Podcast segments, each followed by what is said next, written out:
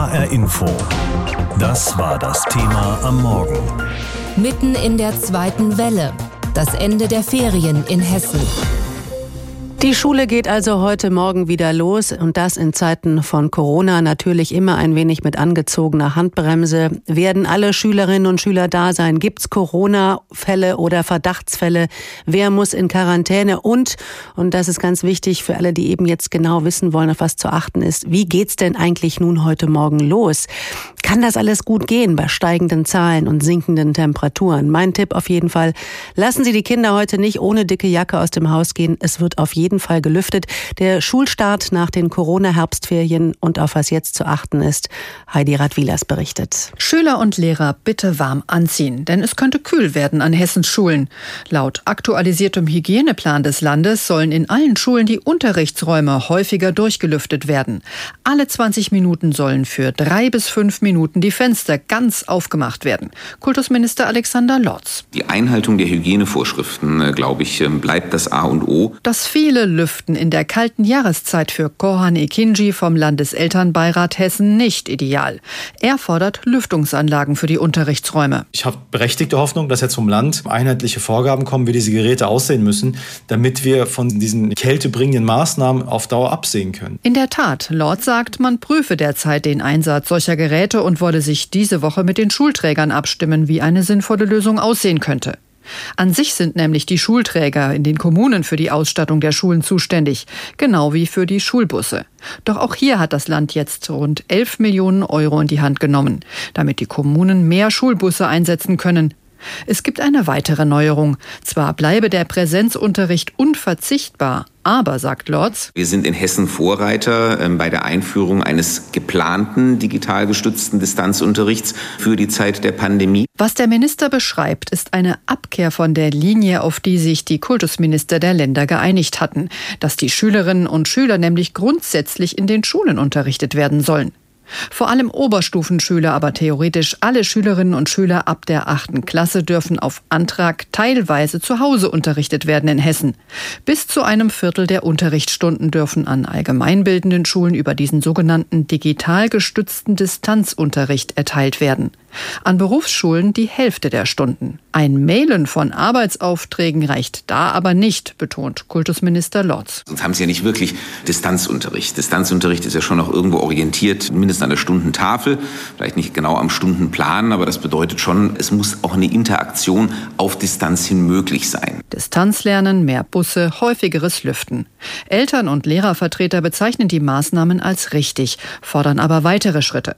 Maike Wiedwald von der Lehrergewerkschaft GEW. Die GEW setzt sich nach wie vor dafür ein, dass ein Unterrichten mit Abstand in den Schulen möglich ist. Das geht sicherlich nur in einem Wechselmodell von Präsenzunterricht in der Schule und Distanzlernen zu Hause. Auch Korhan Ekinji vom Landeselternbeirat meint, ich habe ganz große Bauchschmerzen, ich als Vater von zwei Kindern betrachte die ganze Situation mit sehr großen Sorgen. Ich würde es lieber sehen, wenn die Klassen nicht ganz so groß wären, wenn wir die Kinder genauso gut schützen würden, wie wir Menschen schützen, die einkaufen gehen oder in eine Gastronomie gehen oder eine private Feier veranstalten. Kultusminister Lorz hofft dagegen, dass es auch mit normalen Klassenstärken weiter so gut läuft wie zwischen Sommer- und Herbstferien. Wir hatten an jedem beliebigen Tag in dieser Zeit über 99 Prozent der Schülerinnen und Schüler, die ganz regulär zum Unterricht gehen konnten.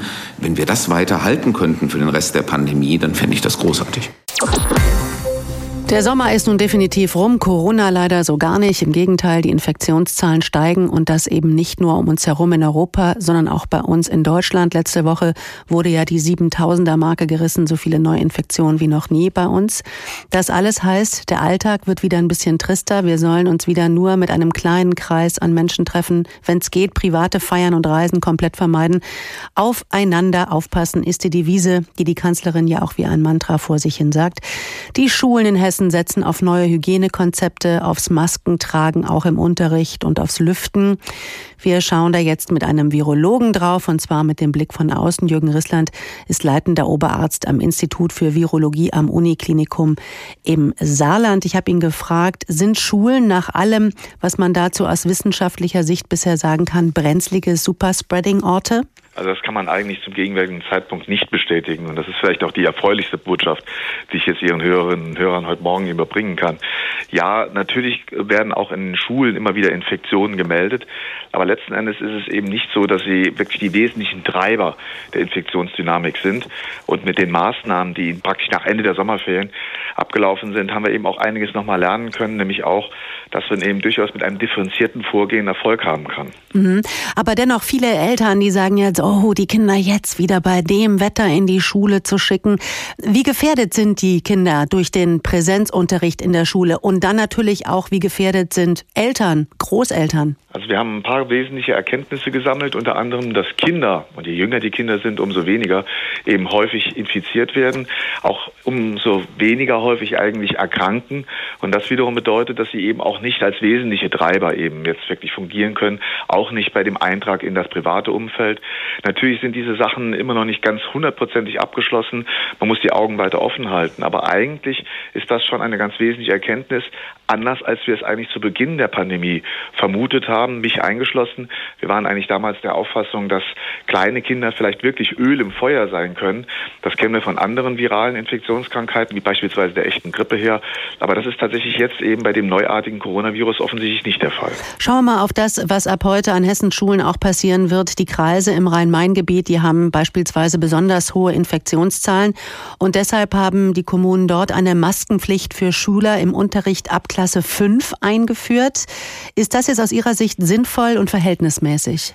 Ja, das ist tatsächlich eben auch eine Empfehlung der verschiedenen pädiatrischen Fachgesellschaften gewesen, dass man eben so eine Trennung macht, eigentlich zwischen Kindern, die jünger als in Anführungszeichen zehn Jahren sind und solche, die älter als zehn Jahren sind. Das ist ein bisschen willkürlich, muss man fairerweise zugeben.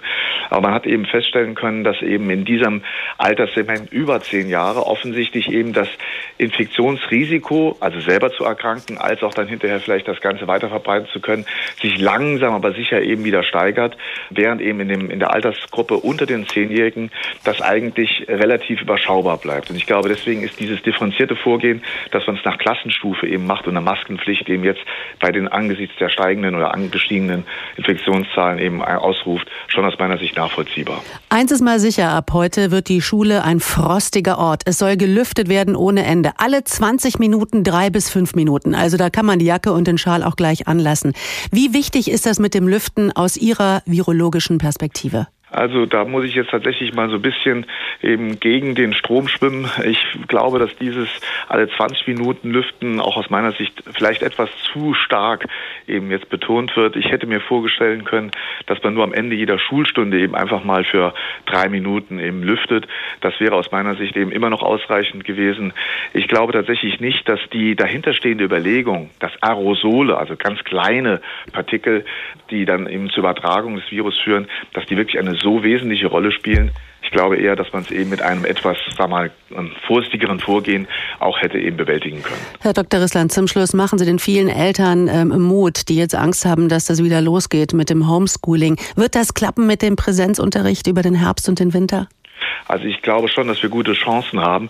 Aber es hängt nicht allein eben von den Schulen und den Kitas ab, sondern von dem Verhalten aller Beteiligten. Sie haben vorhin in Ihrer Anmoderation die Bundeskanzlerin mit ihrem Mantra erwähnt.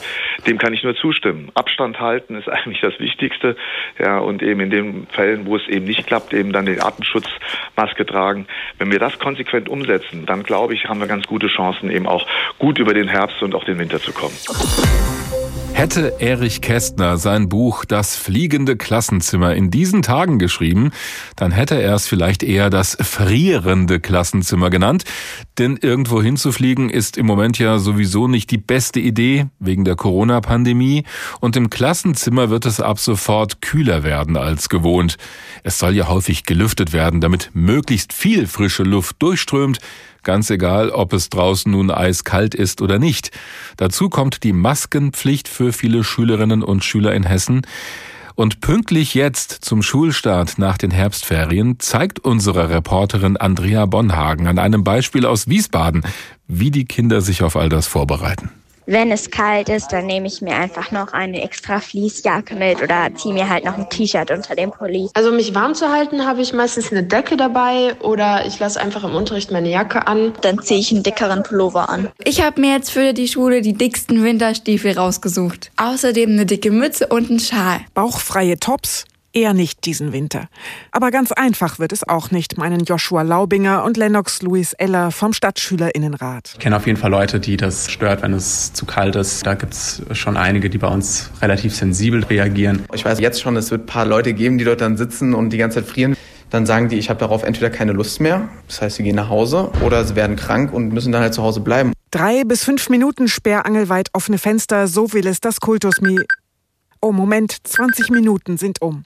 Das stört, aber Steffen Bender, stellvertretender Direktor der Elli Heuss Schule, meint, die Unterbrechungen seien okay. Man muss ja auch nicht nach 20 Minuten lüften. Ich kann ja auch mal nach 18 Minuten lüften oder vielleicht mal nach 22 Minuten, wenn es gerade vom Methodenwechsel in der Stunde besser hinpasst. Dann sage ich, okay, ich habe den Arbeitsauftrag erklärt, Jetzt lüften wir nochmal, bevor ihr anfangt zu arbeiten. Aber Bender fürchtet, dass es nach dem Lüften dauert, bis es wieder warm wird. Heizdecken und Wärmflaschen im Klassenzimmer Schülersprecher Joshua Laubinger. Es gibt einige Schulen, die möchten für ihre Schüler unbedingt Decken organisieren. Das stelle ich mir ein bisschen schwierig vor.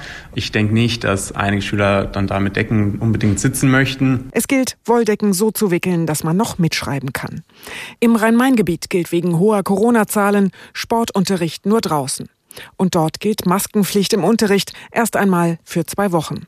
Das sehen Schülerinnen und Schüler unterschiedlich. Viele von uns in der Klasse haben auch gesagt, dass sie mit der Maske total in der Konzentration eingeschränkt sind. Ich habe damit eigentlich keine Probleme. Ich finde die Maskenpflicht gut. Also ich kann aus Erfahrung sagen, dass auch ein zehnstündiger Schultag mit Maske machbar ist. Besondere Zeiten erfordern eben besondere Maßnahmen. HR Info. Das Thema. Wer es hört, hat mehr zu sagen.